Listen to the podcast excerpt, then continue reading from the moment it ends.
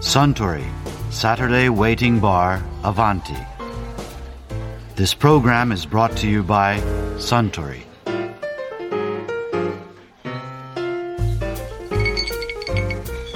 お待たせしました。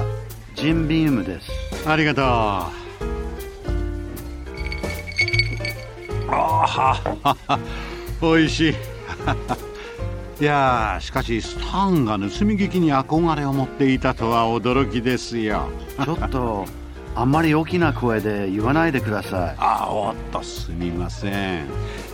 でもスタンがいなくなったらいよいよ盗み聞きを叱る人はいなくなるんですね。いえ、新しいバーテンダーにも今日中の盗み聞きには注意するように伝えていますから。おお先手を打たれましたか。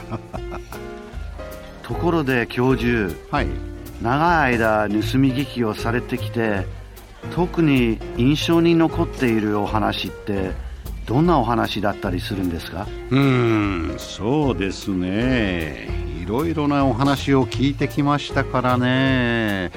あそういえば先日もアバンティにいらしていた常連の石原隆さん。彼のお話はいつも面白いですけどねあの時盗み聞きした時のお話も面白くて面白くて今でも印象に残ってますよ。こんなお話だったんですけどね。理想のプロデューサー像とかなんかないですか？昔あるプロデューサーにこういうこと言われたんですよ。その方はプロデューサーなんですけど映画の。石原君プロデューサーの仕事は何だと思うかいって言われたんですよ、プロデューサーの仕事というのはお客さんにその映画を見る理由を作ってあげることなんだよほかっこよくないですか？なんかちょっと分かりにくかったかもしれない。これそれは何かというと 彼はこういうことを言いたかったんですよ。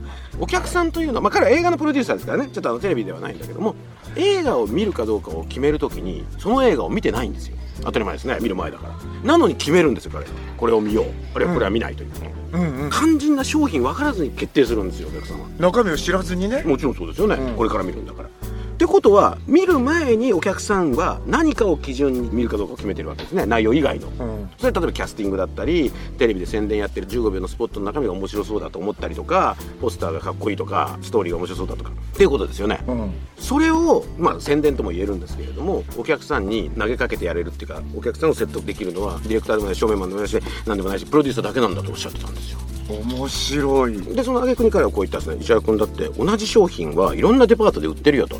でも A というデパートと B というデパートとイメージが包装紙だけで違うだろって言われるんですよ。同じものがとても素晴らしい老舗のデパートの包装紙に入っていれば高級感があるし、一方で最近できた安売りみたいなところでも同じ商品なのにその包装紙だとなんか価値が下がる気がするじゃないかとその包装紙を作ることこそが君の仕事なんだとおっしゃってました。すごい本質的ですね。だって映画って普通の場合はですよ。1個の映画1回じゃないですか。ってことは本当おっしゃる通りで中身で決めてないよね。そうなんですよね。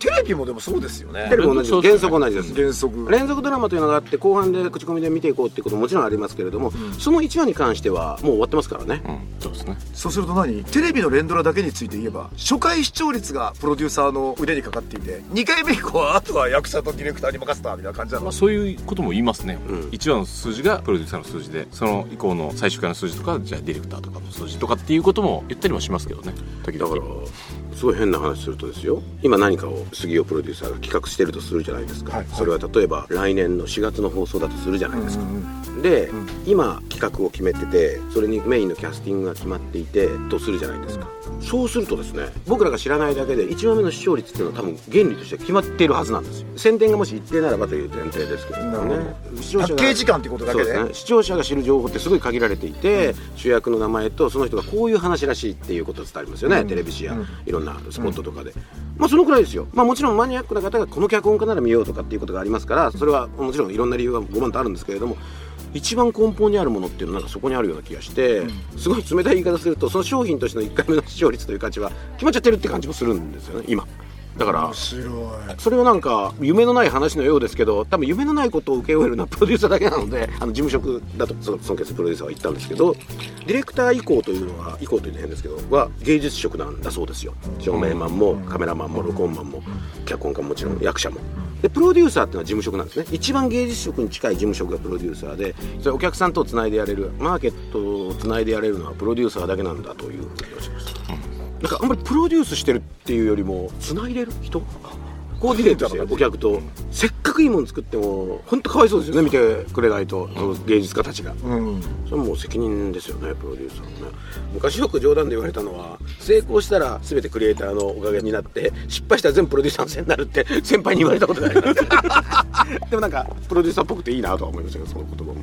杉尾さんもだって実はもう杉尾さんのお名前をテレビのあそこの最後で見れるようになってから相当経ちますけどもうだって何年やられてます？1415年経ってるんじゃないですかね。めちゃめちゃ早くなかったんですか？早かったんですよ。あのねプロデューサーというのはこういう生き物だっていうことをうん。非常に端的に象徴的に説明できる体験を彼はしてるんですよ。プーロデューサーとして。はい。ザ・プロデューサーっていう話があるとしたらオープニングこれです。ですねある番組でちょっと視聴率が悪くて、ん。11人ぐらいの数字。今だったら普通ですけどね。まあ今だったら普通です。悪かった。ね、うん。あこれやべえなとかって思ってて、はい。でオンエアの次の日朝視聴率がやっぱり聞くわけですよ。電話で。うん今はネットとかで見れたりするんですけども、はい。メールが来てるのでその時はまあ調査部に電話しなきゃいけなくて。はい。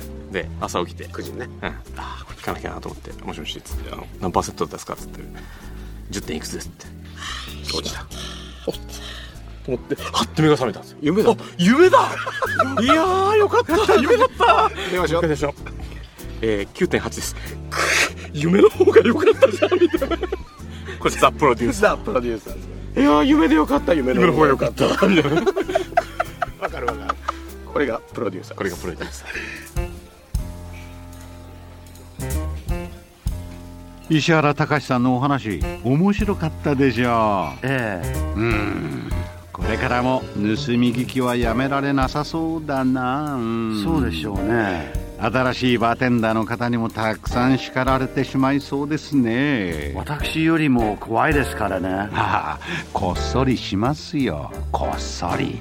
ねところでアバンティの常連客たちの会話にもっと聞き耳を立ててみたいとおっしゃる方は毎週土曜日の夕方お近くの FM 局で放送のサントリーサタデーウェイティングバーをお尋ねください。東京一の日常会話が盗み聞きできますよ。